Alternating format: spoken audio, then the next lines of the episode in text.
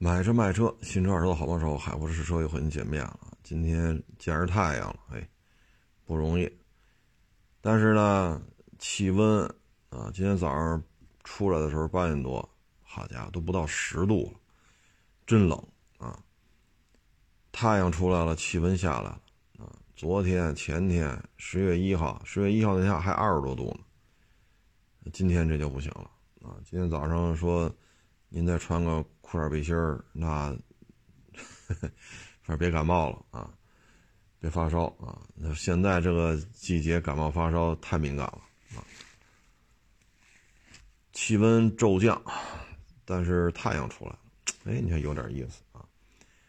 然后今天吧，这个北京这个五环上就堵得一塌糊涂。第一个堵点呢，就是去香山。我呢也提醒各位说，您想去香山的，您最好是坐他那个轨道交通或者公交车，因为现在五环到香山那儿，不论是我想想啊，不论是东向西还是哎不是不是说南向北还是北向南，双方向下环岛就下五环走香泉环岛去香山，双方向都不许下，在五环上就拉上警戒带了。啊，有交警在那儿已经把路给封了，为什么呢？因为八点多的时候，我从那儿过的时候啊，堵了得有二十分钟。我我想想，堵了二十分钟，到了那个看见下五环的匝道口的时候，已经看见好几辆警车了，但是插着牌子呢，说停车场已满。那会儿还不到九点呢，啊，所以您要是这两天要去香山，您还是公共交通吧。要么就是非要去，还非得开车，那您就七点多到，七点多到香山啊，可不是说七点多出门。而且呢，我从五环上右边看完这个下五环的匝道口被封了，左边一扭头就是香山。这香山的红叶也没红啊，啊，还还绿油油的呢。所以您，当然了，明天也许就红了，反正今天看还没红呢。嗯，就是提友情提示啊，您要是想去香山的，要么你就公共交通，要么你就改天来。啊，因为八点多我从那个匝道口那儿挤过去的时候，已经是封路了啊。你别看三条车道，最右侧车道都排着队去下桥走香泉环岛的，中间这条车道呢，很多人想抖机灵嘛，是吧？往前挪一挪，然后并进来。那问题是右边车道已经。完全静止了，它路口封死了，下不去啊，所以你开到头你就并不进去了，因为右边这条车道车纹丝不动，你怎么往里并？然后中间车道就也堵死了，所以我们只剩下一条车道，啊，就是提醒各位，要么你就七点半，啊，七点半、七点多你就到这个香山这个停车场，要么就公共交通，要么你就别来，这整个就就是跟这堵着。再往前呢，还是老的堵点，就是左边呢是去是北清路吧，右边是去学院路，啊，就五环上到了北五环这个口。他之前那个去什么月是是是月牙泉是什么来着？那个路口倒是没车，但是左边北清路，右边，哎呀，叫什么来着？啊，学院路那个口能堵出去两公里。所以你到这儿的时候，你只能靠最左边。我从香山那儿，我也是贴的最左边。到了这儿，我还是贴的最左边，因为全是向右要并线并线下去的。那儿倒没风，但是下不去，堵出两公里去，只能在最最左侧车道嘎悠嘎悠的。因为右边不是堵死了吗？哎，就有这抖机灵的从中间车道过去，到了匝道口让他并回来，全是这种聪明人。所以弄的中间车道也是非常的慢，啊，大概其就是跟各位做个分享吧，啊，所以您要是说实在想去公园转转呢，您还是坐公交车吧。奥森还行，今天早上我到奥森这儿是九点多点吧，奥森的东门，奥森东门过来还往北开，就能看见去奥森北门了。奥森东门倒不堵，我过路口时我看了一眼，停车场里还有车位呢。就九点多点的时候，奥森北门也还行，没什么车，啊，所以要不然就奥森看看去吧，它附近停车场比较多，或者你坐地铁坐到那个北苑路北，但是走的距离有点远，得得一公里了吧，啊，你去奥森这转转去也行，或者说你从林翠桥那边过去，那是奥森的西门，啊，那边也有停车场，反正奥森大。啊，足够大，这这可不是十亩地八亩地，这奥森怎么这上百亩地了吧？啊，你这门也多，东门好几个，啊，西门好几个，啊，北门南门啊，你不行就奥森转转吧。红叶因为它没红，所以你说你今儿大老远的去了，你说 是吧？嗯，今天这车祸还不算多。啊，反正这一路上看还行，没有撞上的，啊，没有撞上。但是明显的就能感觉出来啊，到了奥森之后，再往北过了那加油站之后，不就丽水桥了吗？丽水桥左边一波，右边一波，中间是那桥墩子，还有那几个就一直拆不了那几间小平房。这路到这不就分叉了？分叉之后再并过去，并过去之后又天桥又分叉，分叉再并上，再并过去之后就变成两车道。两车道呢，右边那车道就不能走，因为右边那车道都是去隆德广场的，还有华联超市的，右边那车道就堵死了，所以只能从左边车道走。这一路上啊，就看见很多对于立汤路不熟悉的人，啊，你明摆着就看他就是不熟悉。你像丽水桥分叉了，过了轻轨这边嘣合上了，再往前走，那个天桥又把路分叉了，再合上。再过路口就是两车道，这一段路呢，你像过那十字路口，你看上绿灯了，你可能离那停车线就差一米两米，前面车不动了，嘎悠嘎悠嘎悠嘎悠，啊，你就怕这是变灯啊，因为你离停车线就一米远了，他如果变灯，你说你不就堵这儿了吗？有的呢，啪，我不是在最左侧车道吗？啪就从我左边，因为左边没车嘛，啪一脚油，然后咣当就一脚急刹车，为什么呀？左边这条车道是没车，左边这条车道往前是铁栅栏隔离的公交车道，所以他从我左后边掰出来，刚一往前冲得，但是你再并可就并不回来了，因为什么呢？大家都是嘎悠嘎悠的开，车速连五公里都没有，所以你再往回并很费劲了。啊，包括丽水桥，就是加油站一过来到丽水桥那轻轨那儿，这路不是分叉了吗？好多人就茫然不知，不知道怎么开，是往左边是往右边？哎，应该直行啊！直行为什么靠右右转呢？右转为什么又左转呢？左转之后为什么要进辅路？他就搞糊涂了，他就搞糊涂了。所以你就看见这，哎呀，这个并线呀！然后呢，去轻轨右转之后，轻轨桥底下左转，这是有引导线的，也就是说直行奔东开的时候。你左转的是可以顺着引导线开到桥墩底下的，好多人又不知道，停那儿又不走，后边一堆车按喇叭，弄得他也是犹犹豫豫，起个步又刹车，再起个步又刹车，他也害怕，犹犹豫豫，好家伙！所以啊，这立汤路啊，还是有它一定的通行的特点。您平时要不常走的话，猛的一开过来，太容易吃亏了。双车道的这会儿呢，右边有龙德、有华联的时候呢，一定要靠左侧车道，因为有大量的车右转，要么回右边的天通苑小区，要么去龙德，要么去华联，所以呢，它右转拐不过去，拐不过去呢，就全堆在这两条车道上了，所以这时候一定要靠左，啊，一定要靠左，啊，你遭你像五环拐下来匝道下来，不就是奥森吗？奥森这个呢，到路口之前呢，如果前面绿灯了，你这个左左侧车道不走，你就得并到右边来。也有大量的车等着左转，他也排在这两条车道来了。前面确实啊是四条车道，但是主要这一条还是两条车道，所以很多左转车他不走，他等着左转亮灯，他堵到直行道来了，你只能并到右边去。临到红灯前，那不是虚线吗？还能左转，因为不是实线，你再并回来。好多车在那儿，它不动，它就等着左转车道。前面确实是四车道，两条左转，一条直行，一条右转。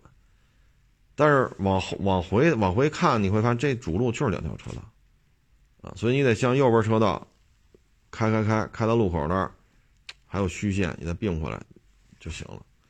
所以很多人对于立汤路这个特点啊不太了解，啊，就会你感觉他开的，你看他开车看你都觉得晕头转向的，啊，这个只能说立汤路的设计啊确实比较复杂。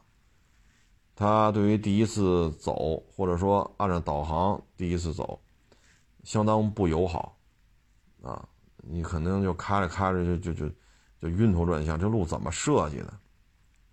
啊，再加上是吧，骑电动自行车了，骑三轮了，因为什么呢？林翠桥那边有一个废品收购站，废品收购的一个集散地。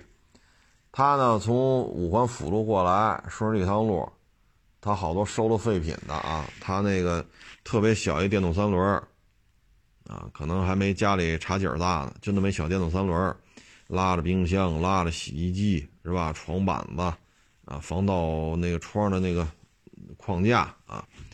所以这车吧本身就慢，他那车速可能也就十五、二十，但是他拉这些。冰箱啊，洗衣机呀，床板子呀，床栏杆啊，防盗网啊，哎呦，这就，这这车身宽度恨不得比陆巡还宽，它就十五二十，所以两条车道吧，它就占一条，啊，那可能就进一步加剧这个拥堵了。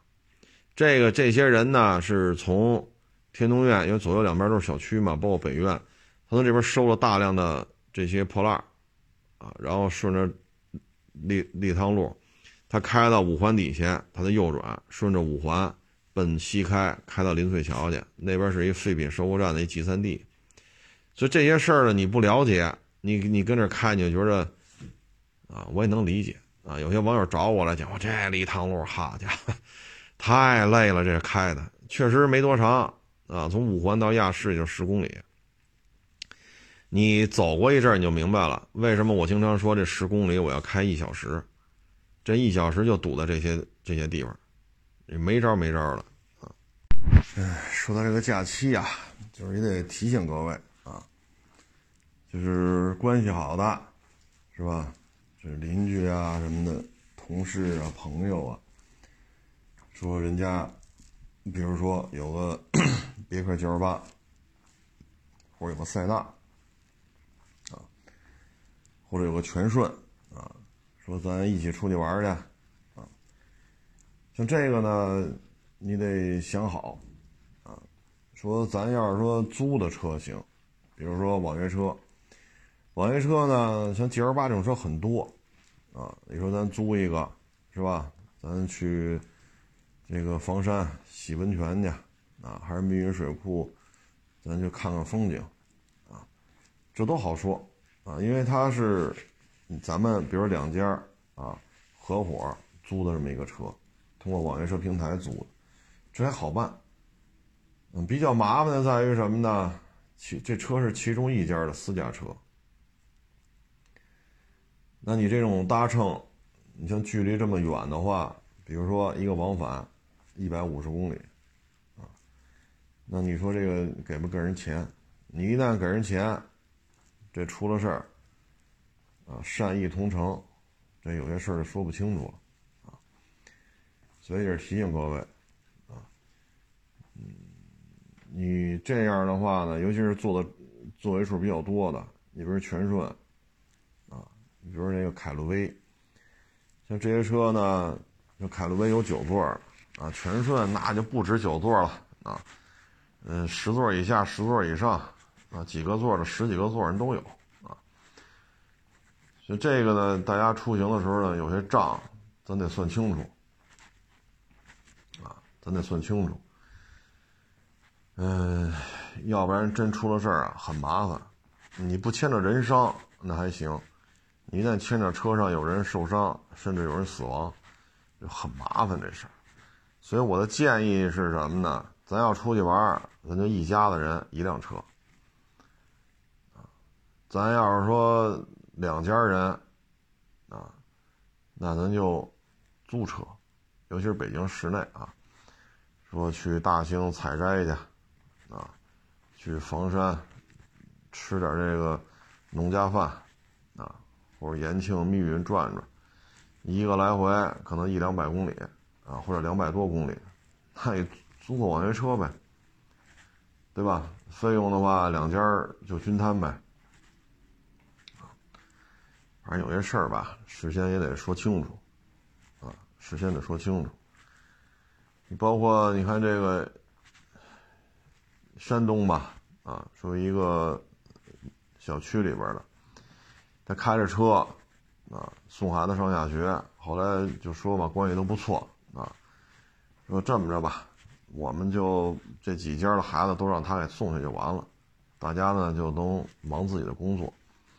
这邻居呢也没说什么，就免费接送，啊，反正他们家孩子也得去，啊，后来时间长了，几个邻居说这不合适，偶尔一次两次的还行，你这么接，天天这么弄，后来几个邻居呢就得给他钱，他呢就不要，后来邻居说你不要这也不行啊，啊，你说我们家孩子坐你家车，回回孩子都说说坐那个邻居家的车，坐叔叔的车，车上还有水果，还有饮料。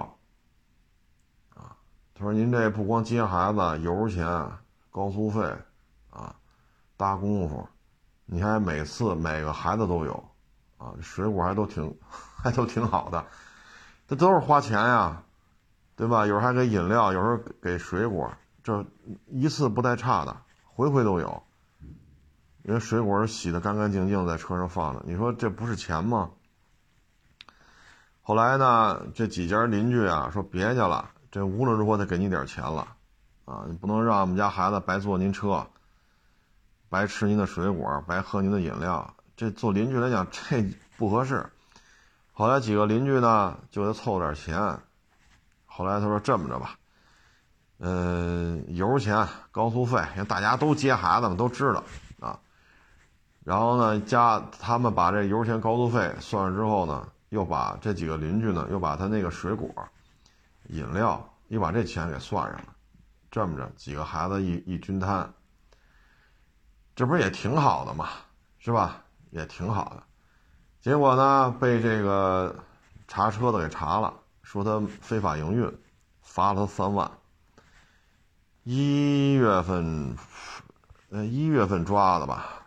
啊，三月份给他下达的那个叫什么？那个那个三月份下达的。一月份抓的，三呃，三月份给他的是什么行政处罚决定书啊？嗯，就这个流程吧，好像有点瑕疵，具体我也没看懂啊。法律流程，这车主就不干了啊，说我这不是牟利啊，刨去油钱、高速费、水果、饮料，我没剩钱呀，对吧？然后那小区的那些。其他业主也不干了，说难得有这么个邻居帮忙，人家车也大，啊，几家孩子都给拉走，那您这个也不合适啊，啊，然后上法院了，啊，上法院之后呢，最后判决的是什么呢？呃，是从事盈利，这是第一点，啊，是否收费呢？不是评价的核心标准。法院呢也把他那车耗油量，啊，这个距离、高速费，然后也调查这些小孩儿。小孩说，确实自打坐叔叔的车，每回都有吃的，水果、饮料管够。啊，那小孩嘛，童言无忌嘛。法院调查完了说，那这么算的话，您这也不盈利，啊，您这也不盈利，所以这也不是一个盈利行为。啊呃，他也不是说以此为生，人家有自己的工作，人家不是说开着车拉活顺道早上晚上接一下，人家也不是，人家有正当职业啊。他呢，主要是因为什么呢？这个防疫啊，大家出行也不方便啊，等等等等，所以综合考虑吧，这不是一个盈利的行为啊，而且呢，仅限这几家邻居。这邻居肯定也都给他作证嘛，说人家确实做的挺好的。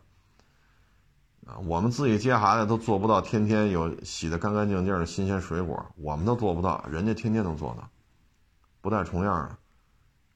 啊，今天吃的和明天吃的肯定不是一种水果，人天天给你换。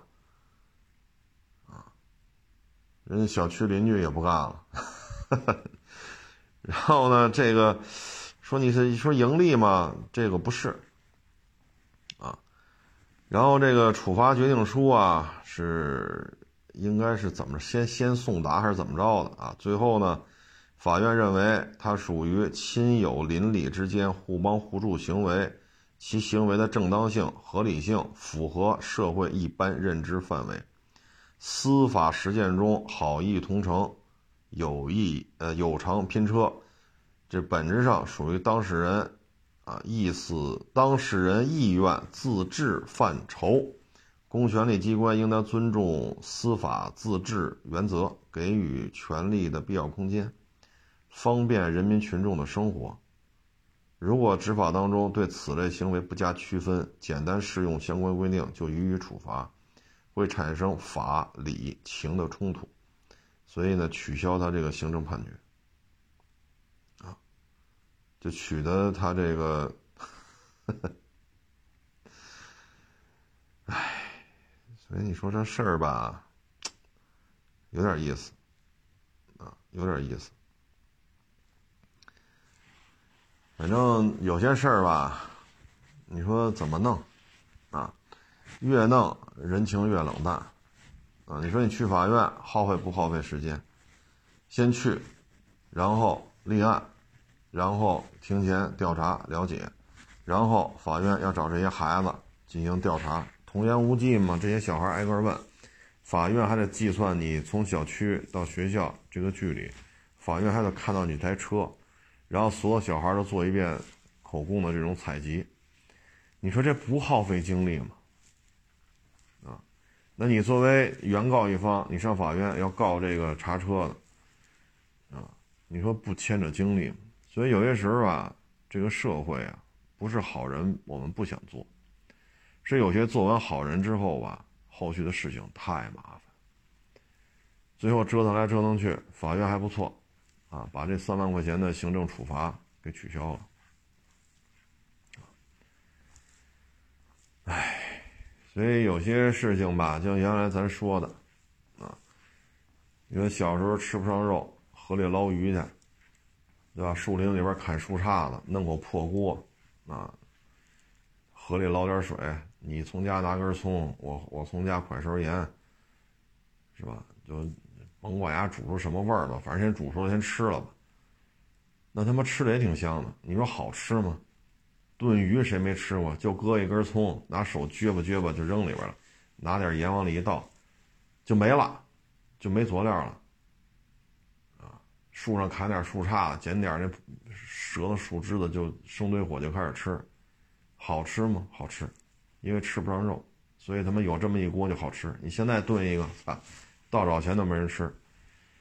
所以有些时候啊，时代变了，时代变了，很多事情啊，不是咱们不想做，是顾虑太多。你包括像那也是一说也是得有个三十多年前的事儿，就是邻居嘛，对门，对门爷爷他那个胳膊在家里。我现在真记不住了，是他摔倒了，把酒瓶子扒拉倒了，把他给拉了？还是酒瓶子掉地下碎了，他去捡摔着了，趴在这个玻璃碴？现在我也记不住了，反正就这么档子事儿。那你要搁现在呢？那都夜里边了，天都黑了，然后老奶奶敲我们家门，然后我们家里人赶紧把那个简单包扎一下吧，看怎么先止一下血吧，勒一下这胳膊，然后我们拿自行车驮着，让他坐后座，推着自行车。推了几公里给他推到医院去，那你说我们图什么呀？那按现在来说，这老头儿是吧？这我得我得管人叫爷爷嘛。这这爷爷我们推的过程中死在这自行车上呢，我们是不是也有责任？你要按现在来看，很多事儿就没法做了，真是没法做，对吧？那我们当时就这么帮了，那邻居嘛，那就帮了一推自行车一推推几公里，你说我们容易吗？深更半夜的。那不像现在路灯这么多，是吧？这服务设施啊，救护车呀，你实在不行找警察嘛，警察开警车也能帮你。那会儿没这个，对吧？八几年是 那幺幺零也不像现在似的，所以很多事儿啊，你说人情冷淡啊，咱们一直说看那个中央八，就是前十五集挺好的，后边的看不太明白了就。就前十五集，你看胡同里的这份亲情，啊，这份亲情，它真是不一样，啊，真是不一样。唉，所以现在很多事情啊，你这你这就没法弄了，这个啊，真是说不清道不明了啊。反正这案子最后判了，啊，判了，就是他这个三万块钱处罚。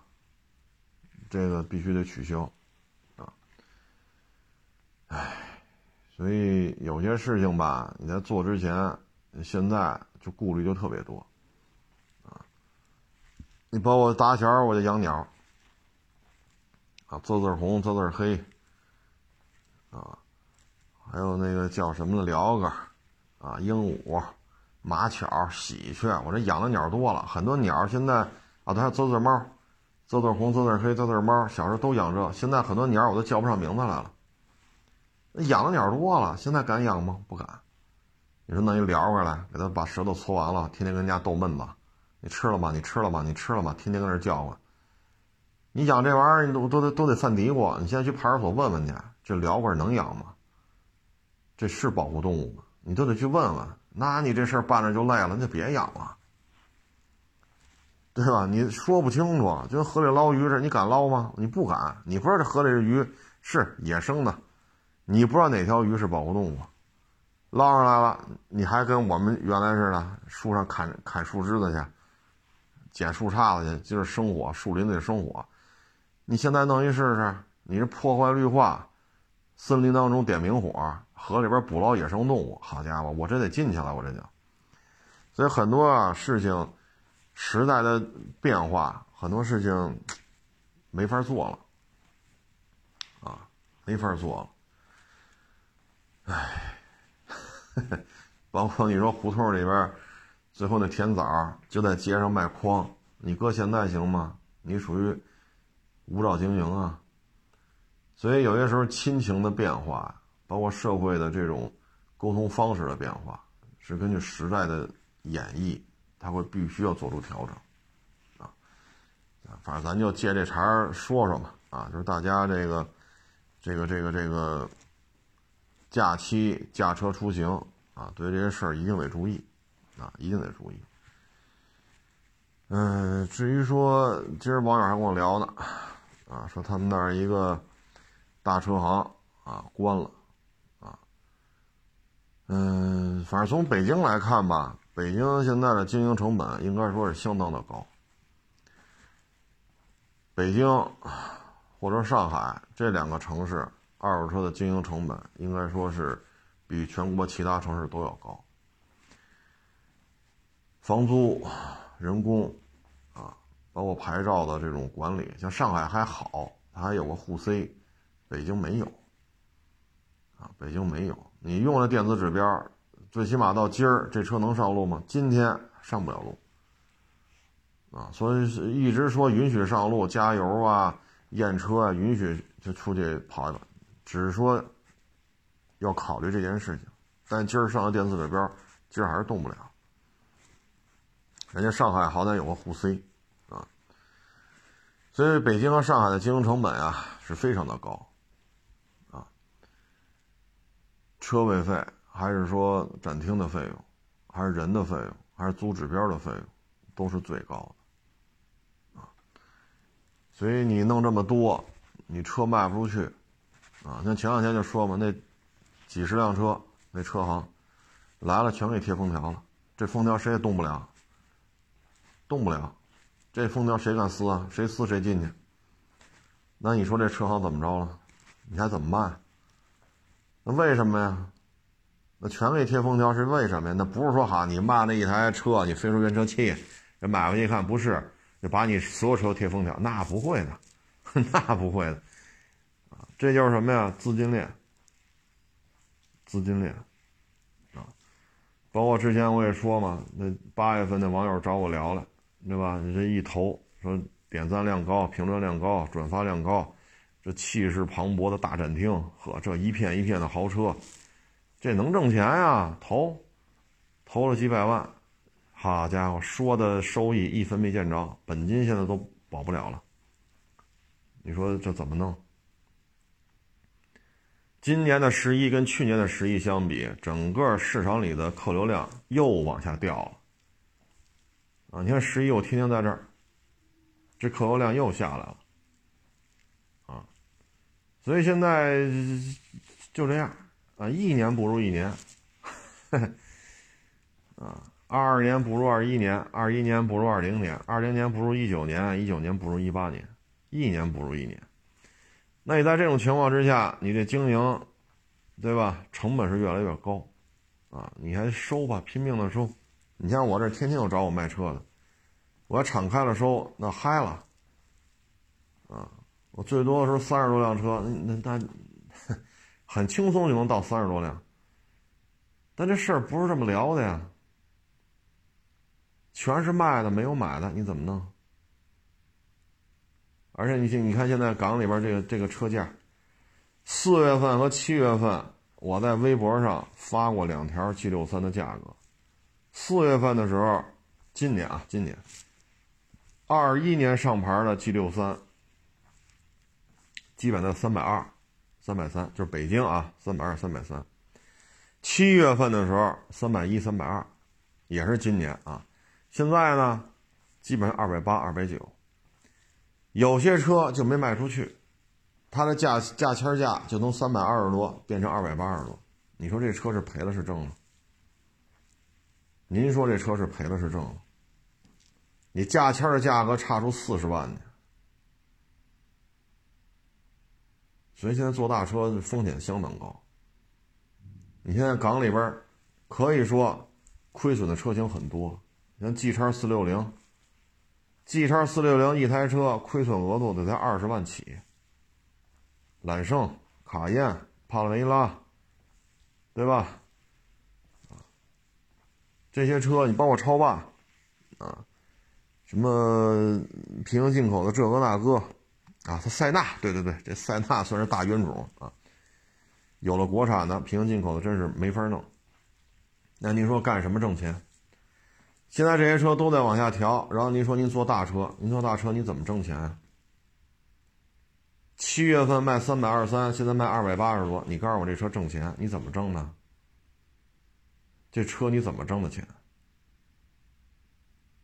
所以你看着光鲜亮丽，包括今天还有网友跟我说呢，说他们当地的大车行关门了，啊，也是几千平米的大展厅，不小吧？啊，我是没这本事，我最多就一千多点儿。就平米数啊，最多一千多点，咱没那没那两下子，弄不了几千平米的，那不说关就关了吗？啊，你这个为什么关呀？租金太高了，一年租金好几百，你挣得出这好几百来吗？什么都甭管啊，一天房租一万块钱，你啥也不干一万块钱，然后您这店里呢？反正据我了解，您店里的车很多车，这个 收车的钱又不是自己的，那这些钱怎么来的呀？这些钱儿是有成本的，也就是说文明点儿叫金融成本或者融资成本。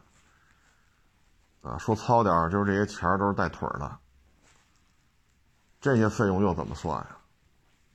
二手车这个行业资金拆借的成本相当高，你别看房贷才多，那他妈是房贷，这是这是二手车，完全不是一圈子，啊，只不过都有贷款俩字儿，啊，或者说咱再演一点，扎钱去，啊，借钱去，啊，你再加上你这么大规模，你的经营成本，啊，这经营成本包括房租、资金的成本、人力，然后您在。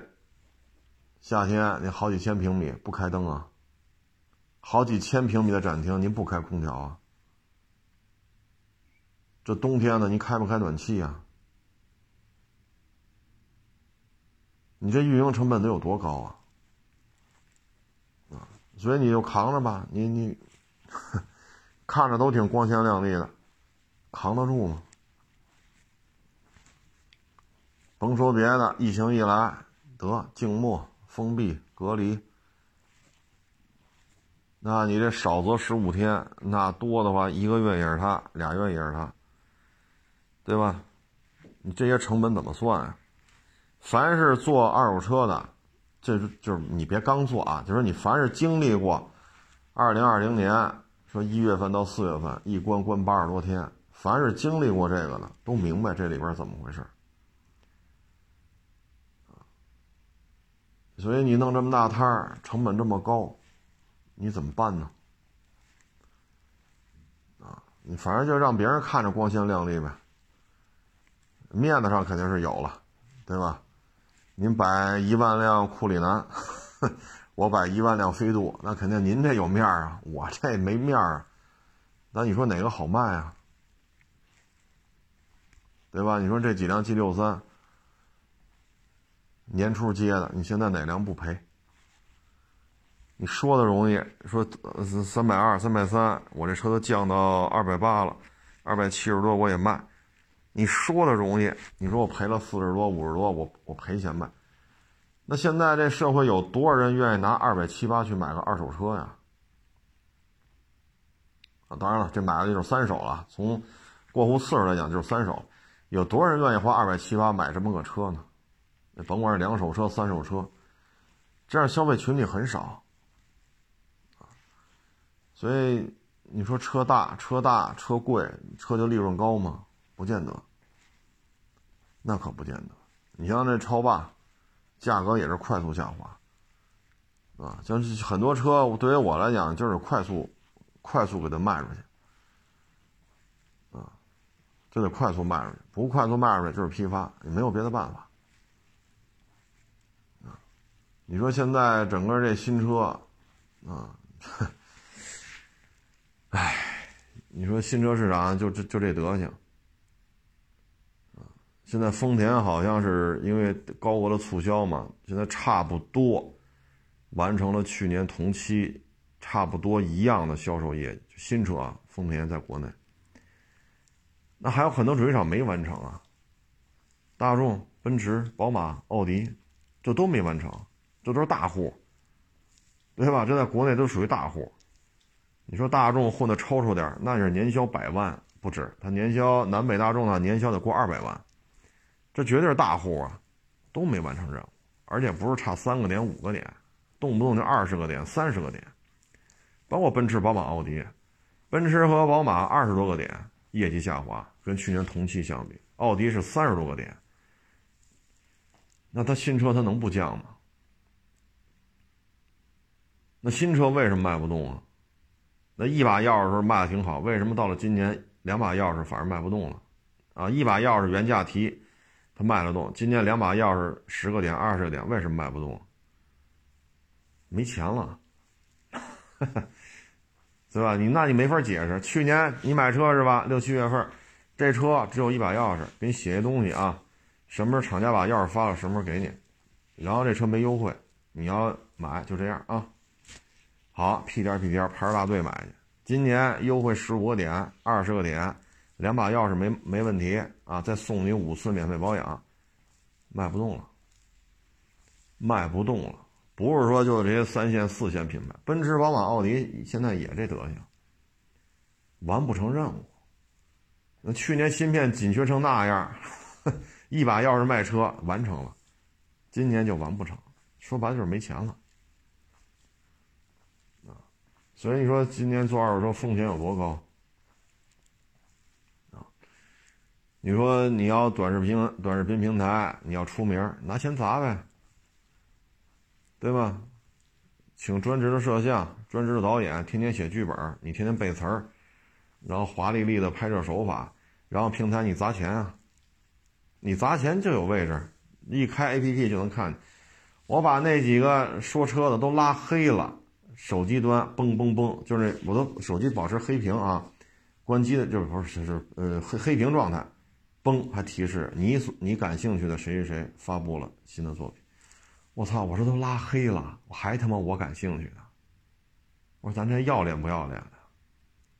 这是什么？这是资本的力量，人家他妈给平台砸钱了，你把丫拉黑了，手机还弹窗呢，提示你他发新作品。你只要一点，嘣就开，打开 APP 就进人那个。怎么能实现这一步？拿钱砸呀！啊，所以你融资的成本这么高，房租这么高，然后要灯，是吧？空调，现在冬天了还有暖气，然后短视频平台啊还要砸钱，然后您这个钱还是带腿的，然后您告诉我您还盈利了，然后新车大车降成这样了，你的盈利赢在哪儿了？所以你现在很多大的车行能做就不停的融资，啊，跟你这儿借两千万，或者说叫投资啊，或者叫借款，啊，完了这儿再融三千万，他就只能靠这个来续，因为你的现金流现在就转不开，啊，现金流转不开。你看今年以来，硬通货也在往下调，只不过调的少，啊，丰田的硬通货也在往下调价。只不过调的没那么邪乎，啊，不像你看昨天那个卡迪拉克那个，好家伙，五折，啊，五折，开两年多五折，啊，所以现在你说还往大了做，那我们只能说您融资渠道比较多，啊，反正最后一看这买卖是吧，自己是吧，面上看都是我的。实际上这钱，是吧？反正有些事儿就点到为止。我们呢，只是劝各位一句：你要是就看个热闹，你爱谁家看谁家看，是吧？谁家前台漂亮，你愿意跟人立个灯，那你就去啊，别让人家打幺幺零，让警察说你非礼就行了啊。你就客客气气的，愿意跟人聊，看人好看，那你就去啊。你要是说真是说就。怎么怎么着了？那这事儿可就不行了，啊，就别往这个行业里扎钱了，啊，别往这别往这个行业里扎钱了，啊，说我给你吹的跟一朵花似的，啊，然后你合同当中给你做各种的这种套路，啊，比如跟你这儿扎个几百万，啊，到时候我就设计好了，我既不给你收益。本金我给你扣点儿然后你还不能怎么着我，这种事儿我也干不了，啊，我干不了啊，我宁可倒腾倒腾这点什么，什么飞度啊，啊，啊，那什么这个什么昂克拉呀，我就我倒腾这个，我觉得我踏实，啊，我干嘛呀？打我跟你聊，我就算计一年之后你怎么你你怎么来告我了？一年半之后，法院怎么让法院不立案？我合同里怎么就把这事儿给你铺垫好？这事儿我也干不了，啊，我也干不了。小家小业就混着呗，啊，就混着呗。你最起码我踏实，啊，赔了赚了都是我自己的事儿，我也不霍霍别人，啊，我也没有那个承受能力，是吧？你这一哈这这个月十五起案子，有七起案子是立案，有八起案子是宣判。好家伙，我也承受不了这个，啊，本身头发也不富裕，你这么折腾我也受不了，啊，所以这就是能力啊，我挣不了超出我认知范围的钱，啊，你比如说今年我给你煽火，你看我这买卖多好，扎钱是吧？弄个三十台车，啊，忽悠你啊，你给我投几百万，但是从这。见你第一面，我就算计好了，你给我投了钱，我让你告不了我，本金我还得扣你点，我干不了这事儿，我能力也有限，我也驾驭不了这种事情，所以就我就挣不了超出我认知范围的钱，啊，具体就不说那么细了，啊，这这这个咱就不说这么细了，说这么细，包括这里边一些手段、一些手法，说那么细，咱这成什么了？咱们这。哎，反正就这形式，就这形式，啊，今年还不如去年，去年不如前年，前年不如大前年，啊，咱就这么一个现状。接下来呢，跟大家分享一个新车吧，啊，长安马自达 C 叉九零。这车呢，轴距两米九三，三点零 T，啊，什么纵置后驱这个那个啊，这是一大 SUV，啊，给大家按那编号能看出来，C 叉嘛，啊，C 叉开头的呢，对马自达来讲就是一个 SUV。这台车呢，纵置后驱六缸。啊或者说以后驱为主的四驱啊，嗯，当然这只是传闻啊，也是一网友发过一个链接。这个车如果说他来这么做的话，这不太看好啊？为什么呢？两米九三，两米九三这个轴距，那最起码比汉兰达要长很多。啊这个汉兰达在轴距上那是被他给落下了，啊，那现在汉兰达呢，2.0T，啊，三十一万多，但是它卖不动啊。说这如果推出个二十六七万版本的，应该卖得动。那咱这车呢，从2.0咱升级为3.0，轴距呢从现在汉兰达升级到两米九三，再挂一马自达的标，那咱这车得卖多少钱呢？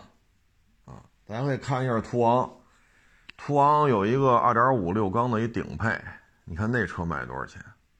那个轴距跟这个比较接近，啊，它那个 2.5T，咱这是 3.0T，啊，当然了，途昂是横置前驱为基础搞出来的四驱，咱这个纵置后驱为主搞出来的四驱，所以咱制造成本应该比途昂还要高。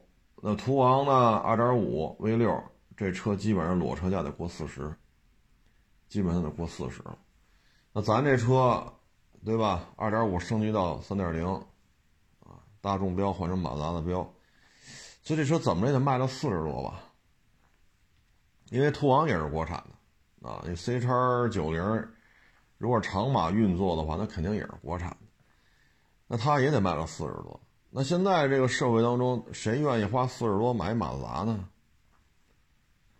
对吧？你现在说四十多卖的挺好的，那叉三，GLC，人牌子在这戳着呢，啊，咱这确实是大啊，这确实是大，排量也大，尺寸也大，但是就咱这个状态，咱能跟叉三 GLC 正面去 PK 吗？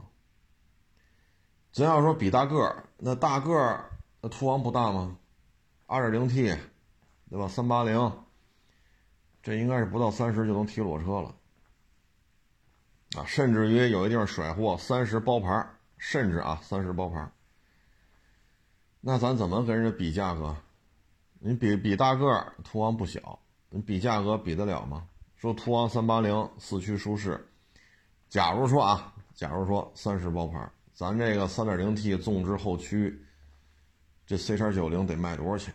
所以我对这台车不是太看好。啊，他现在应该做的是什么呢？你的品牌定位大概就是十大几、二十、二十一出头啊。譬如说 C 叉五，譬如说阿特兹，你现在应该做的是这种车。它的竞争对手就是途观 L、CR-V、RAV4、奇骏啊，或者说雅阁、凯美瑞、天籁、帕萨特啊，君威。它要么把阿特阿特兹做一个全新的换代。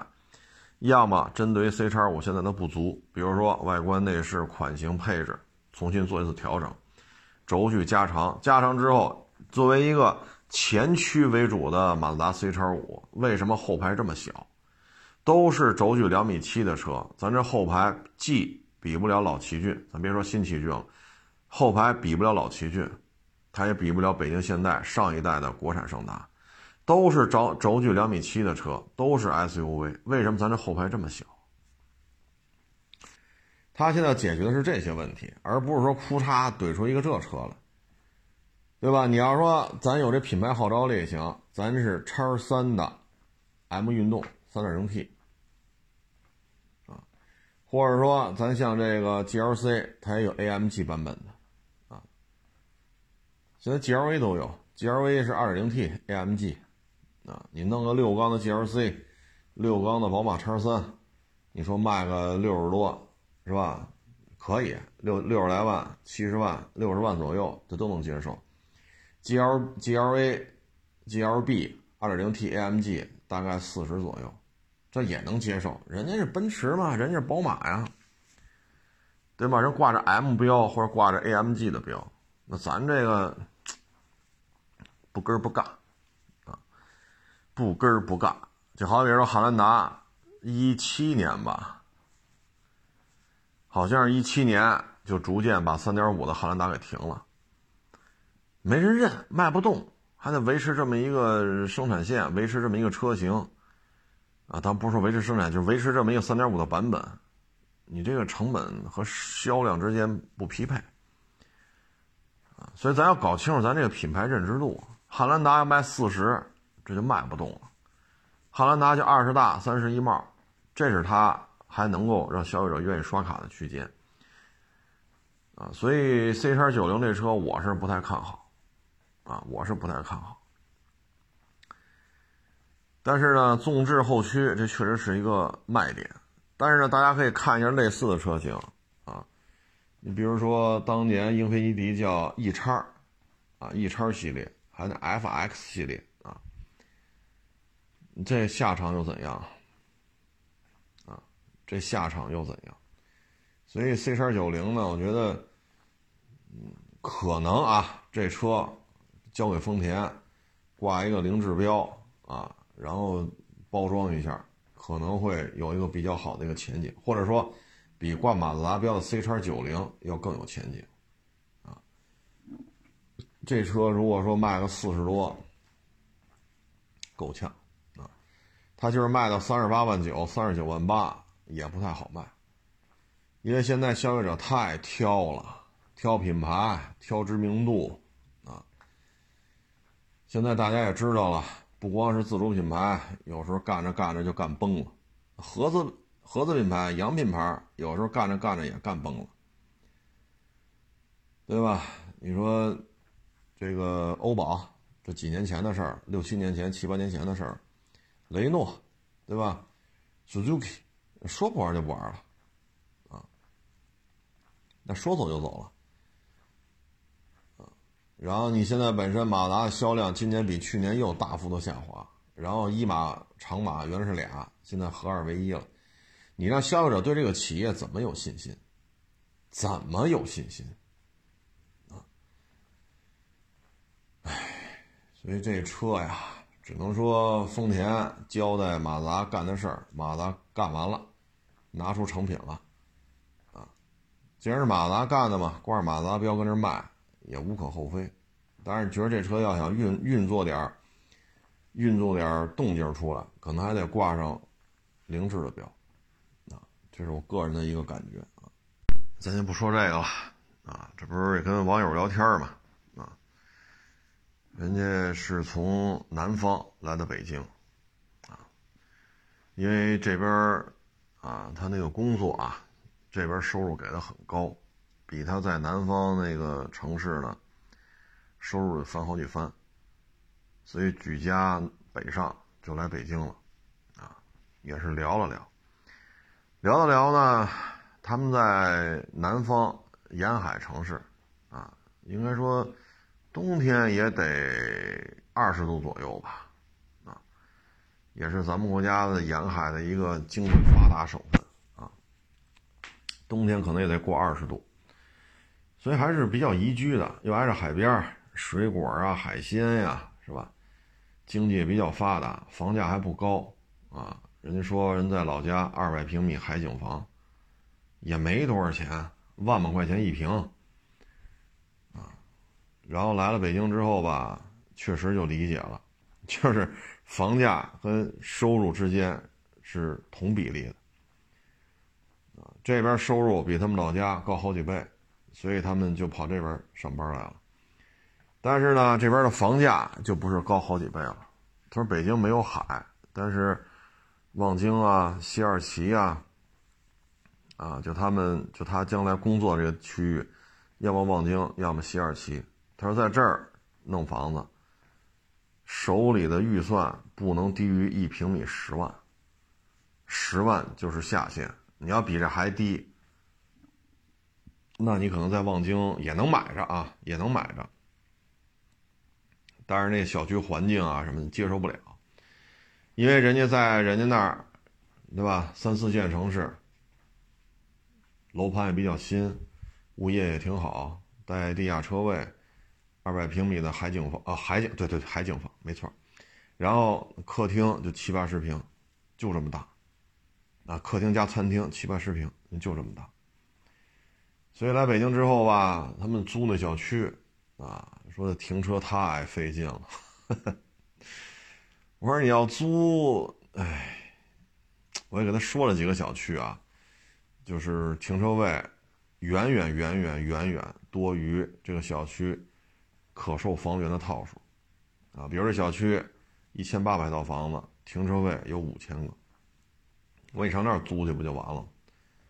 房租差不多，但是你停车自由啊，啊，你说收点停车费咱也干呢，他有地儿啊，对吧？你看现在一人名下不能多标，那你三口之家、五口之家，那一家最多就是两三辆车到头了，那你一千八百套房子乘以三，才五千四百辆车，而且小区就有五千个车位，所以基本上回来都有地儿。啊哪儿那么好？好，你们家有三个北京指标，很少，绝大部分就一个标、两个标，两个标的都不多，就别说三个标了。所以一千八百套房子，五千个停车位，你回去它就有地儿，啊。总体看吧，就是觉得北京收入是高，但是，他说在老家来了之后吧，就北京的这种生活的这种，这种这种这种。节奏之快，确实也也需要适应。啊，他说北京不是生活，啊，北京就是奔命，啊，北京就是奔命，而且生活成本太高。啊，不也来我这聊会儿嘛？我说你看北京二手车经营成本，全中国比上海还得高。上海好歹有个沪 C，北京连沪 C 都没有，所有的标花钱租。我说你这怎么弄？啊房租房租不低，指标指标的钱也得花着，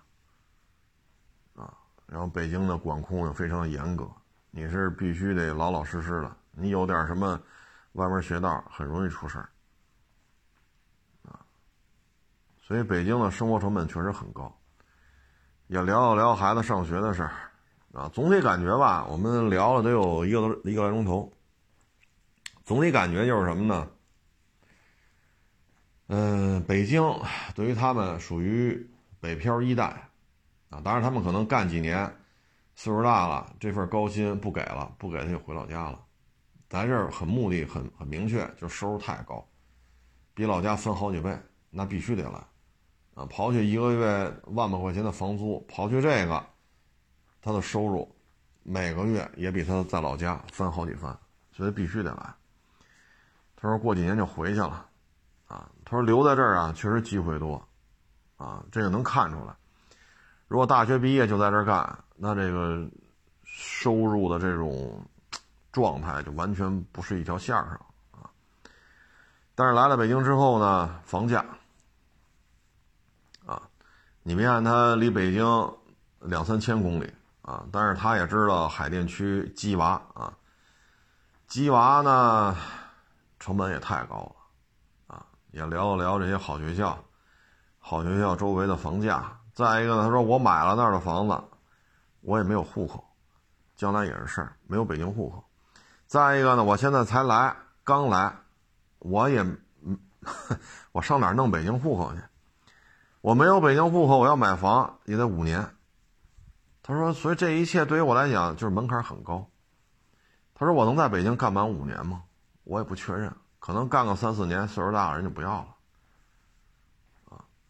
所以北京来讲呢，对于北漂一代门槛还是比较高的，啊，你想买车，你得摇号去，你想摇号，你有五年的这个记录吗？连续五年在北京的这个记录，啊，你社保不能断啊，连续上五年，那这个你要没有怎么办？你有了，你摇去吧。太多了，摇了八年，摇了十年啊，还有一零年就开始摇的，摇不上的太多了。那你这刚参加，你就能摇上吗？而你能参加摇号，也得是五年以后啊。所以这个对于人来讲，北漂一代来讲，门槛太门槛太高了。啊，买房门槛高，买车门槛也高。买房五年之后有了钱你就买，买车还不是五年之后你只有摇号的资格，什么时候能摇上不知道，不知道。所以北漂一代还是挺难的。啊，你说你想买房，确实挺麻烦，啊，他说整个生活成本确实也不一样，啊，也是南方来嘛，所以南方的一些海产品、南方的一些水果，你在北京肯定贵啊，因为这运输距离在这儿呢。但是收入确实高，啊，这种高的呀，让他无法拒绝。所以每个月宁可花个万把块钱租房子，他也得来，一家子全过来。所以北京就是这么一个机遇，啊，确实是机遇。如果他当年一毕业就在就来北京，那可能也不是今天这个状态了，啊，可能五年肯定够了，啊，五年肯定是超了。然后户口不后户口不户口放一边，最起码积分落户他是可以做的。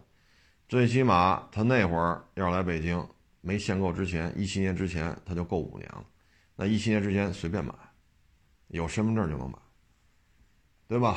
买也就买了，积分落户呢，差不多也够了，啊，所以有些时候就是一个你选择拼搏的一个时间节点。你如果二十来岁来，对吧？五年那还是二十来岁，还是年富力强啊。那会儿呢也不限购，拿身份证就买。房价也比现在便宜，买了你也就买了，然后你学历够，你积分落户排名这个那个，你到现在也差不多了。因为他跟我说嘛，他没同学毕业之后就来北京了，在北京熬了快十年吧，把那积分落户的事解决了。那现在你也来北京了，人同学也在北京，都毕业的一个班的嘛，都毕业了，同时拿的毕业证。人家跑来这儿，你在老家。现在人家，你看我有积分落户了，我买了房子，当时买了可能两三万一平，现在十万一平，对吧？这个户口解决了，房子买的早，便宜啊，啊两三万，现在过十万，那你说资产是不是升值了？翻了差不多四倍，资产是不是升值了？户口是不是也拿着了？北京这个指标人家也摇上了。那现在同班同学，现在你在这个岁数拖家带口，你再来，这个需要五年，那个需要五年，然后 你现在买房，他看上这些区域啊，融合橄榄城啊，保利中央公园啊，对吧？包括新北苑，什么福熙大道啊，啊，什么铁建呀，就那几个小区，包括这边的上林西，啊，领袖新硅谷，这一平十万，这。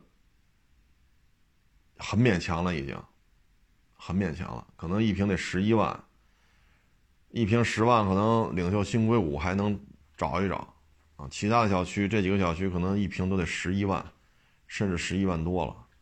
那人家买的时候两三万一平，啊，所以有些时候毕业之后你的选择是很重要。那现在你你知道了，这个收入如此之高，但是也就三四年的一个。职业的一个辉煌期了，因为岁数大了，啊，这个互联网企业给你的薪资它是有对应年限的。你说也四十八了，五十五了，那就不要了，不要你了，啊，所以可能也就剩下三四年吧，他这个高薪的这么一个周期，哎，我说也行啊，三四年您在这干，对吧？刨去这些开销。啊每年还能拿个那么多钱，啊，回老家您这钱，是不是那边房价低，啊，什么都便宜，那你这不是也挺好吗？啊，那你在老家待三年，你挣不出这钱来，是不是？唉，所以说北漂一代来讲呢，你要想好了，那你就来死扛，啊，有多苦你也在这扛着，扛到现在，你看都是同学，这现在差距就出来了。对吧？积分落户，人家摆平了，房买的早，买了两三万一平，现在十万，车人摇号也摇上了，人现在车房户口三样摆平，都是同学，都是一个班的。你十年之后再一看，你这是不是差距就很大了？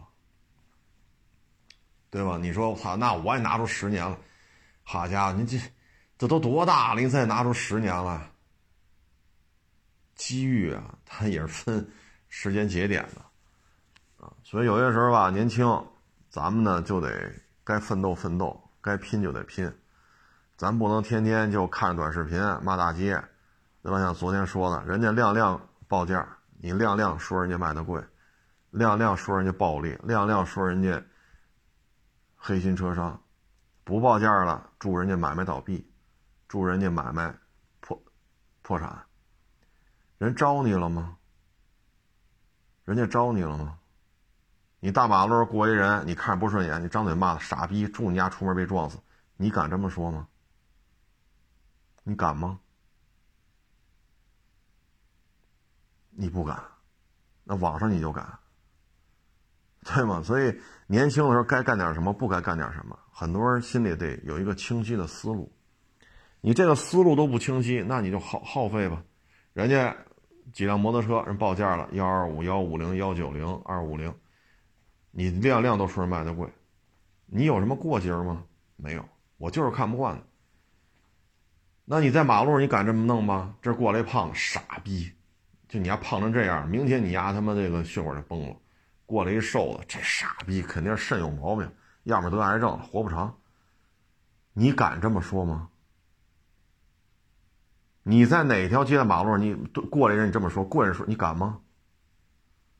你跑人卖摩托车那说去，人家给你杠上了，哎，你觉得特别特别过瘾？你看到没有？有人给我解闷了，潜台词就是这个。包括那个人家卖三个霸道，人都没报价。你说人家祝人家买卖倒闭，祝人家破产，人家回复了，问价不买死全家。你又不干了，双方又骂战，这个的。咱们年轻少干点这种事儿，人家报价，人家不报价，那是人家的买卖，人家干不下去，人家关了。人家要能挣钱，人接着开。你在这吐费了半天吐沫，人家该挣钱挣钱，那咱呢？咱呢？咱靠骂大街能挣什么钱？一九四九年十月一号之前干这买卖，它是一产业。但是玩的小的，解放之后进监狱劳动改造；玩的大的，欺压百姓、鱼肉乡里的，基本都是枪毙镇压了。你活晚了，你应该生在四九年十月一号之前。这种事儿是一个产业，但是现在可不行了，你也就网上叨逼叨。所以年轻干点有意义的事儿，学点本事，啊，学点本事。你网上看不惯这，你看不惯那，人家该吃吃，该喝喝，你这看不惯，气得你咯喽咯喽的。人家该干什么干什么。所以年轻不要求安逸，啊，也不要这点旺盛的精力不用于学习，而用于到处骂大街。那只能说你缺乏父母的关爱，你缺乏一个清晰的时间管理。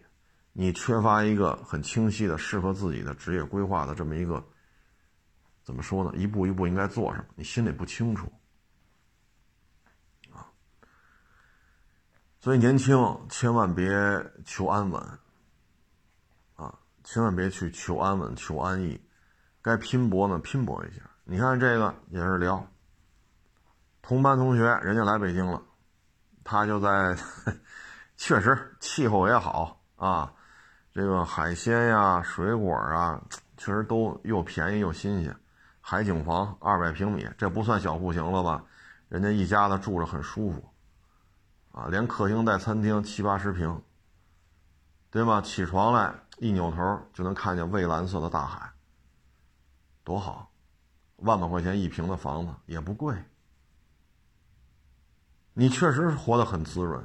但是你来了北京之后，你发现了人家拼了十年。十一年，户口、房子、车，咱得租房，得租指标，咱也没法弄这户口。所以，你当然了，人家能取得这些人背后肯定是付出了巨大的这种辛劳啊。确实付出了，不付出不可能在北京能取得这样的成绩，对不对？那他能付出，咱也能啊。可是人家付出时候，咱没付出。所以北漂一代呢，将会承受非常高昂的这种生活上的压力，啊，当然这是幸运的啊，人学历也高，名校毕业，啊，确实方方面面条件也很好。那很多人可能奋斗十年，他也没有，他就不符合积分落户的这个条件，那你怎么办呢？对吧？所以还是那句话，好好学习，上学就好好学习。啊上学的时候，咱应该干的就是把学习做好，啊，年轻嘛，啊，得怎么说呢？要不然你就别来。你说有机会了，一来，好家伙，这么高的收入，那必须来。来了呢，自己也知道，最多干个三四年，这个行业就留不下了。那你这时候你看着同学这种状态，你心里什么感受？这时候说了，我也能吃这苦。说这个是不是晚了啊？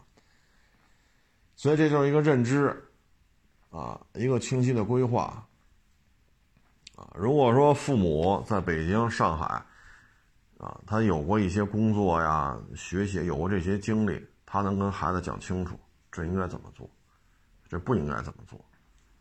大城市的好处是什么？大城市的不好是什么？你像北京生活成本太高。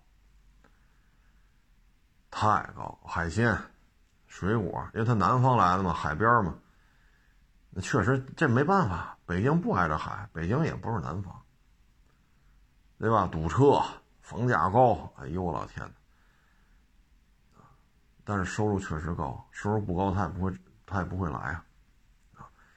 这里边呢，我再给大家举个例子，你看咱们有时候一说这个漂亮国啊，零元购。啊，说这帮黑人怎么老这样那样？除了打架就是枪击案，要么就贩毒，要么就零元购。这个呢，就是跟他们生存的这个社区有关系。西方呢，发达国家呢，其实是两套教育体系，一个是精英阶层，你看布什家族、肯尼迪家族，对吧？你再看他们现在大当家的，这都是多少年的职业政客。你像布什家族俩总统。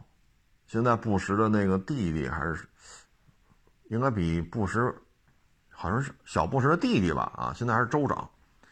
所以你看人家这一家子，对吧？你克林顿那个不是克林顿，就那个肯尼迪，肯尼迪家族这出了多少名人？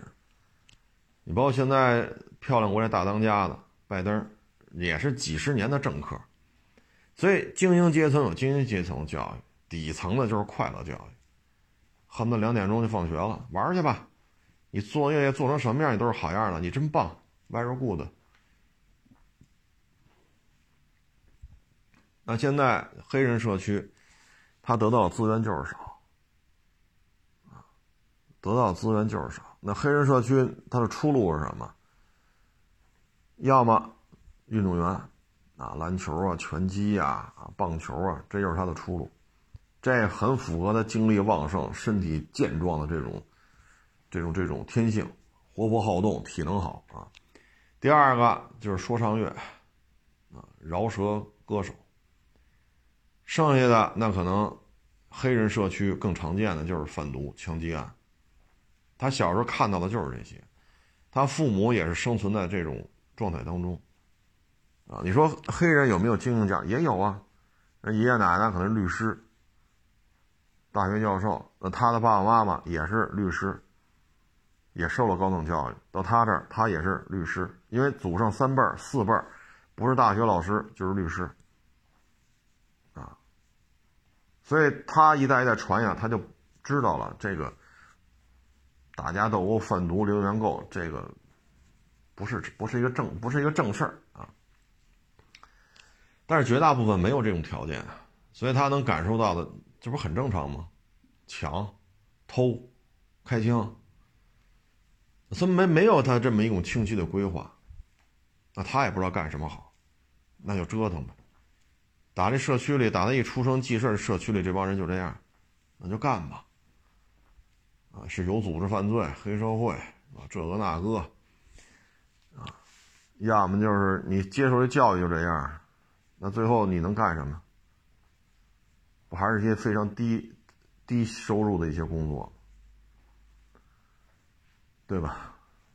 所以你别老说这个那个，啊，包括有些人说去了海外，什么欧洲，啊，什么，呃，欧洲，什么北美，啊，什么日本，啊，人那没有关系，就就就简非常简单，这我就这么跟你说，作为一个中国人，你平白无故的你就移民去了，你没有关系，不是人家那个社会不存在裙带关系。而是你在那儿没有任何可以用得上的关系，所以你认为面上看都是没有关系的。按劳分配，按能力说事儿，你看到的只能是这个。啊，实际上不是这样。你包括日本也是，啊，你包括欧洲也是，你包括北美也是。这些发达的一些资本主义国家。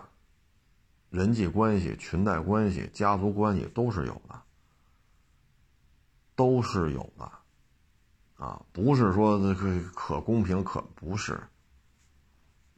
啊，你你多了解了解吧，啊，所以呢，如果家长能给一些这种战略规划，啊，一些战略性的方向，给一些建议，那孩子可以少走很多弯路。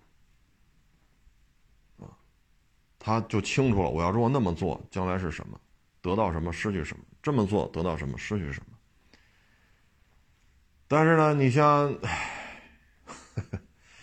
很多人父母没有这个概念，那就没招了，啊，那就没招了。你包括之前咱说过拆迁的事儿，你说十几年前奥运会大拆大建，裤衩家里分一千万，你干什么去？买车。好家伙，你买 Q 七，我就得买叉五；你买叉五，我就得买那个 GLS；你买 GLS，那你们都买，我买揽胜。啊，那你买揽胜，我买啥？我买卡宴。好家伙，这这是真的需要这部车吗？你没有拆迁之前，你月薪就是两千五，你月薪就是三千。十几年前在北京，这也算不上高高高有多高的收入，那你就花吧。对吧？这有的还不错，还能留下一套房。为什么留一套房？这一千万拿出一部分给爹妈的名字下挂了一套房子，自己名下的资产全都造光了，一两年就造光了。因为你不清楚这个财富怎么来运作，因为你能驾驭的收入就是每个月两千五，啊，你像这村一拆。好，一说分钱，你放心，准有来设赌局的，甚至于不来村里设赌局，直接给你拉到，我也不能说哪儿了，就给拉拉到那儿去了，赌去吧。你你有多少钱？一千万，我操，一千万算个屁呀！一晚上让你输的连裤衩都没有，还得道歉我一千万，你信吗？一晚上就能做到。说你晚上七点坐在牌桌上都不过十二点，夜里十二点都不用过，你这一千万一分不剩，你还他妈得欠我钱，这很容易就做到啊！所以就是说，如果家里有这个长远规划，那可能嗨，原来我也举过那例子，那么多出事儿了，为什么就人家不出事儿？人爹妈说了，咱不了解什么叫望京，什么叫国贸，什么叫中关村，咱原来是农户，现在转成城镇户口了，咱也不太清楚啊。那就买吧，就石景山买，石景山就顺着这地铁一号线，对吧？玉泉路、鲁谷、老山、八角、杨庄、古城、平乐，顺着地铁站买吧。每个地铁站都看看。那会儿房子便宜啊，零六年、零七年，好，几十万买套房，在石景山没问题，还面积还都不小呢，哼，百八十平的也就四五十、五六十，好的不得了的了。说那个挨着海淀了，那可能也就是百八十。那你拿出一千万来，一共就这六站地，地铁就这六站，那你买去吧，买完了还得剩点，那可能有些地铁站出来，这不错，那买两套吧。只有这户人家算是守住了这份财，为什么呢？爹妈有这个战略规划，爹妈的战略规划就在于不能花了，不能吃了，不能赌，不能嫖，更不能抽大烟，就全买成房子吧。啊，最后给你给孩子留个二三十万去买个车吧，别的就该怎么过怎么过吧。原来在村里的时候有房子租，现在这不也有房子租吗？就很简单的这么个道理。只有人家这样的守下了这份家业，剩下的全他妈败光了。这就是一个规划的问题啊！所以作为父母这一代吧，多吃点苦，多闯荡闯荡啊，尽可能的开阔一下自己的眼界。对于下一代来讲，他可以少少走很多弯路啊，少走很多弯路。你说你现在过了十一年，你说你再回到北京。一个班的同学，怎么人家这些都解决了？现在自己拉家带口来了。北京指标小客车解决不了，买房五年之后，户口你现在办积分落户那得多少年呢？多少年之后的事儿啊？孩子都这么大了，等得了吗？唉，所以呢，少一些这种，这种。就少参与这种不愿意思索的行为，啊，没什么，没有任何意义。人家报价了，你亮亮骂，你能解决什么问题？他报什么你都骂他贵，然后你就能开家车行吗？这之间没有必然联系啊。人家卖三台霸道不报价，你祝人家买卖倒闭，他倒闭了，你就能开一家车行吗？他破产了，你就能也拿着钱，拿着自己的钱去收三台霸道回来吗？然后把它以挣钱的这种结尾作为盈利了，然后把三台霸道卖了，你有这能力吗？你骂他倒闭，骂他破产，或者他亮亮报价，亮亮都是黑，都是暴利，都是是吧？是黑心车商，你就能拥有一家车行吗？